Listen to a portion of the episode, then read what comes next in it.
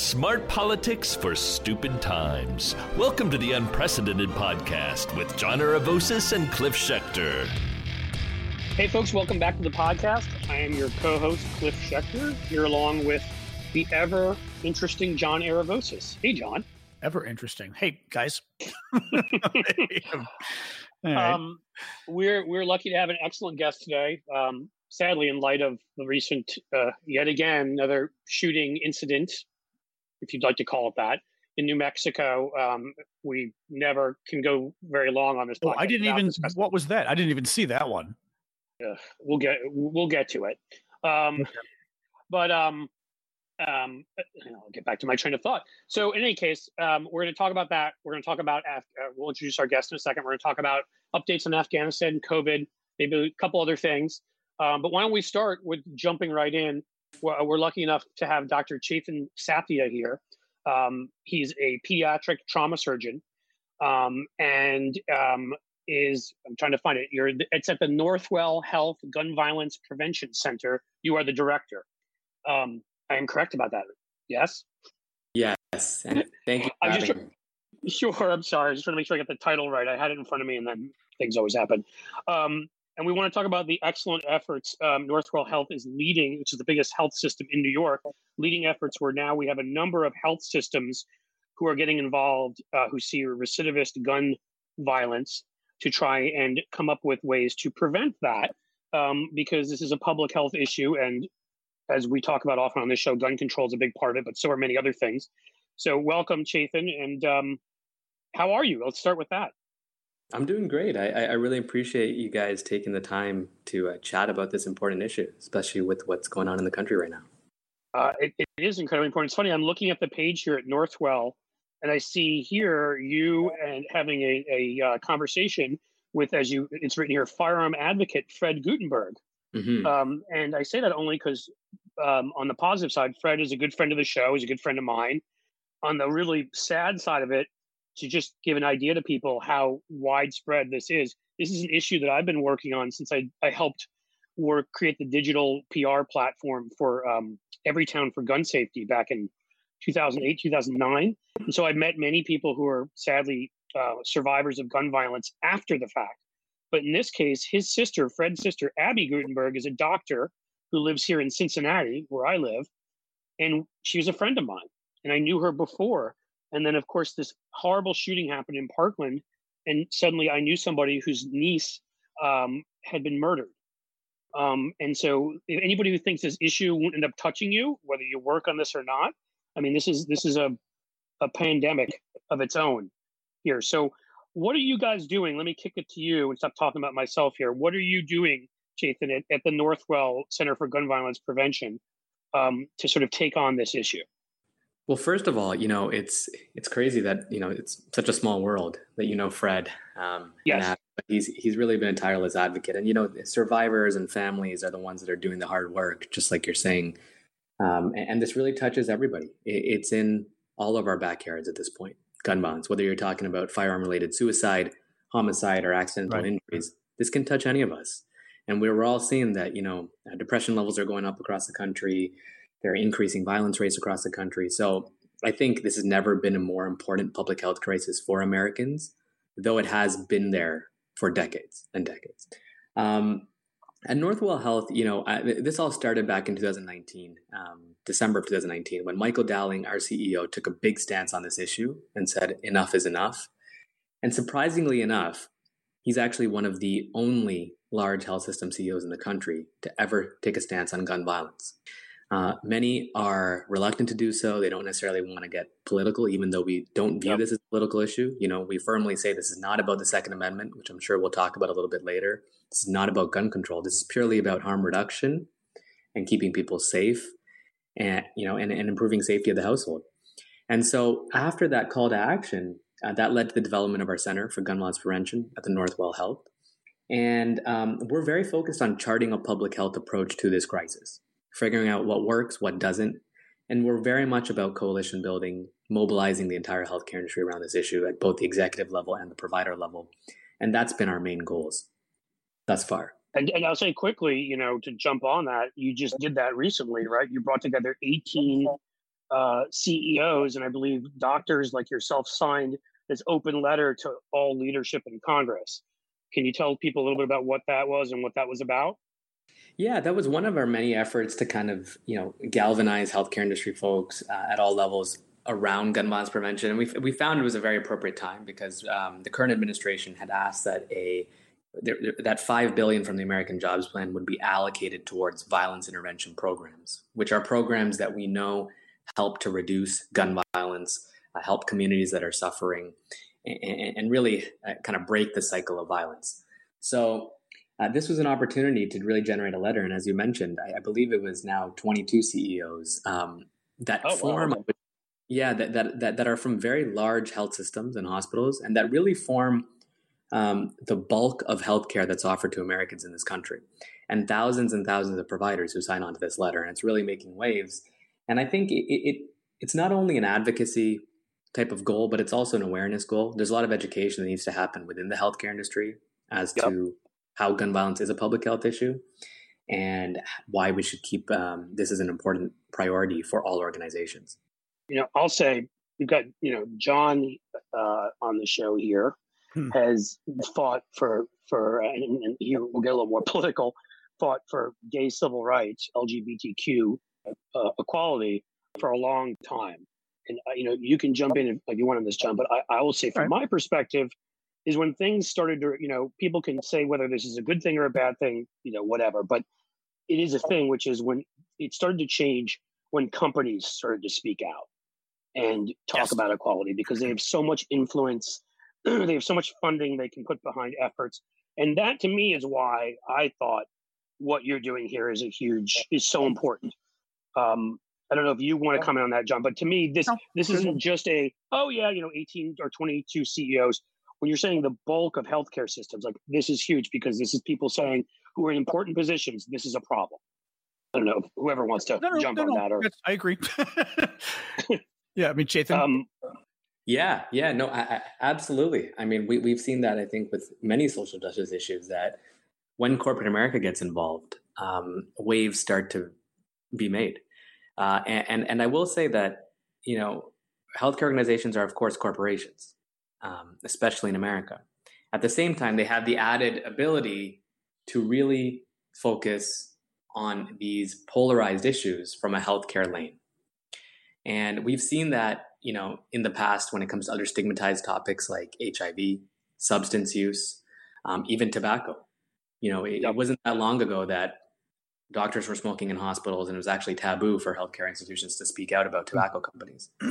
um, that all was changed by viewing this as a healthcare issue, researching this topic, figuring out what works and what doesn't, and moving us more and more away from the gun control um, debate because that's not what this is about.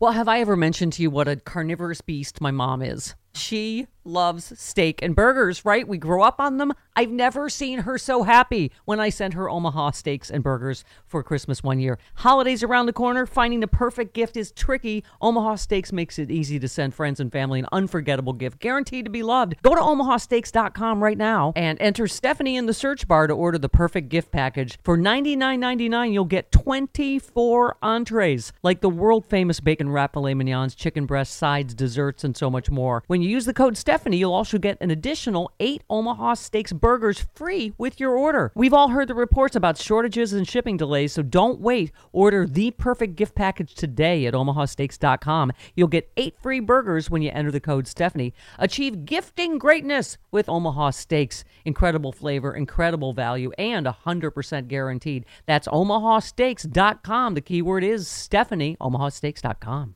You know what, John? I wish no, what, Cliff? Well, let me tell you, I wish this bag under my eye would just go away. Ooh. If that sounds like you every morning, you are not alone. Bags and puffiness under the eyes are a problem for millions of American men and women. Until now, millions of Americans and women, men and women have other problems too. But beyond that, but we, hey. we won't even talk about that. We'll stick to the eyes. Okay, let's yeah. stick to the eyes. You see the new Genucel serum with a plant stem cell technology from Chamonix. Susan from New Jersey wrote, I've been using Genucel for a couple of months. The puffiness around my eyes is gone, even the crow's feet and small lines. number 11s. I don't know, John. I don't see that in here. Uh, crow's feet and small lines have disappeared and haven't come back. I love your product. I use it under my eyes, around my cheekbones, and on my eyelids. That's trust right there. Um, not only Susan, folks, I use it and love it. Um, and with instant effects, you'll see results in the first 12 hours or your money back. I guarantee it. That's actually, folks, a pretty good deal. 12 hours, man. Yeah. Order now and get 50% off all Genucel packages for summer. Go to Love Genucel, that is L O V E G E N U C E L dot com slash Stephanie. Again, that's lovegenucel dot com slash Stephanie. Lovegenucel dot com slash Stephanie. Go there now, guys. Unpuffy your eyes. Cliff, who doesn't love hanging out in loungewear, especially with their puffy eyes? I do every day, There you go. whether my eyes are puffy or not. Loungewear used to be code for hideously ugly sweats. I guess that would be huzz, huzz. Now they call Even- it podcast attire. Podcast attire. Even your pets have been judging you. That's a thing of the past with Cozy Earth. The people known for creating luxuriously soft, cool sheets made from viscose, which I will never learn how to pronounce, from bamboo, have done it again.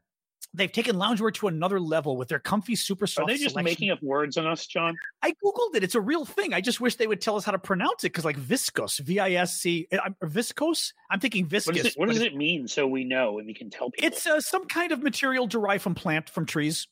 Right, fair. I'll Yeah, let you go. So it is from bamboo. Um, they've taken uh, it's it's an artificial uh, uh, uh, weaving stuff like rayon or whatever, but it's derived from from plants from plants apparently.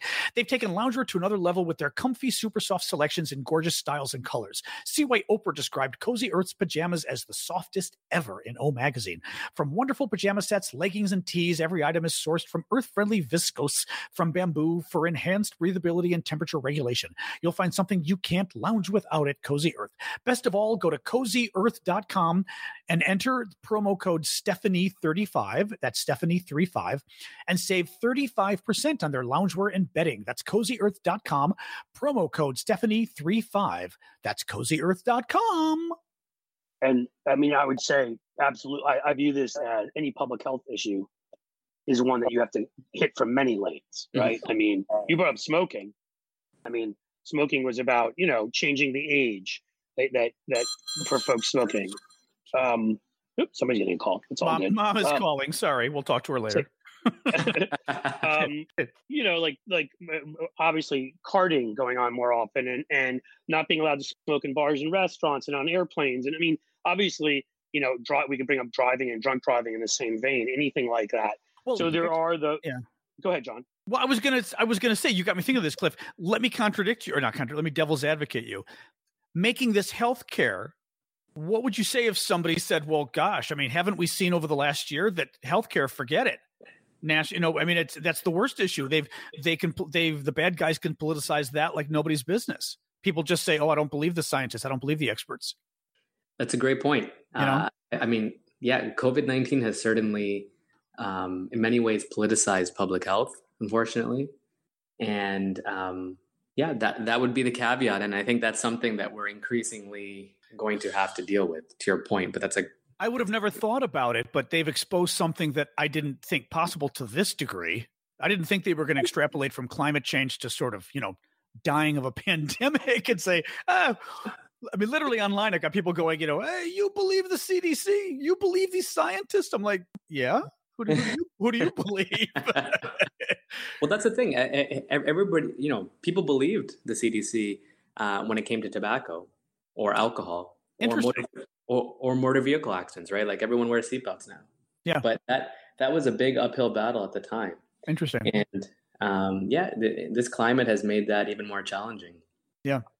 Well, that's what I would say, and I respect where you're coming from. And as I said, Chethan, I think this is an issue like any public health issue that needs to be tackled from many perspectives. the The problem is, you know, whether it's an argument over LGBTQ rights or abortion rights or climate change or what what far right elements have done, and there's some of this on the far left too when they don't like stuff. Is you know if you politicize something, then you can get it into the space of he said she said Right. you know and so that that is the one thing here that that we've seen with vaccines we've seen with with other things which is well you're the objective authority on this who's saying that this is bad now i don't accept you as an objective authority anymore Right. Who You know knows what I what, the truth is? Yeah. Um, and and so I do have to say that. Um, I mean, are you? I'll throw it to you. I mean, do you believe you're a doctor? Do you? What are your thoughts on? I mean, background checks, basic gun control measures. Not Mm-hmm. speaking for Northwell, speaking for you.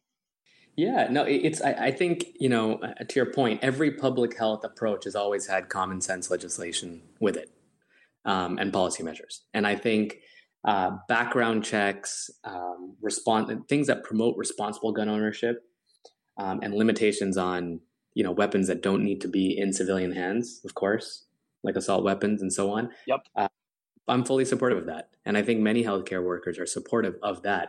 I will say our biggest collaborators are gun owners. You know, uh, I, there are so many gun owners who are for responsible gun ownership. Why wouldn't they be? Right. You know, why why Yep. why are they why would they be bothered by background checks? Right? Uh, It's it's not actually going to affect uh, them, and, and I would say that they are our biggest supporters and our biggest collaborators and our biggest proponents as well. And that message I find often gets very very lost um, with the current political climate. No, I mean I agree. Look, and, and and we, you know, I used to shoot competitively when I went to camp rifles, but I did um, when I was younger. We don't demonize gun owners. you know, I mean, I don't. I don't think John does. That, that some people on the other side will try to make it like that, like, oh, you just want to grab all guns. I, I just want sane laws, like what we, you know, based on science, like what we've got in Canada, or like what you've got in, you know, other parts of Europe.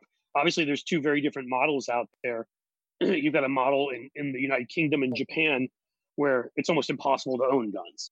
Yeah. But you do have a model also where there's decent amount of gun ownership in Western democracies, Canada, come, as I said, Switzerland, you know, some of the Scandinavian countries, and they don't try to, you know, sort of say nobody can own a gun. You just have to go through the kind of, you know, common sense measures that we would think when you, you know, the kind of things where what do we make you do when you're going to drive a car, which is a large piece of metal that can go very quickly and kill people, kind of like a bullet.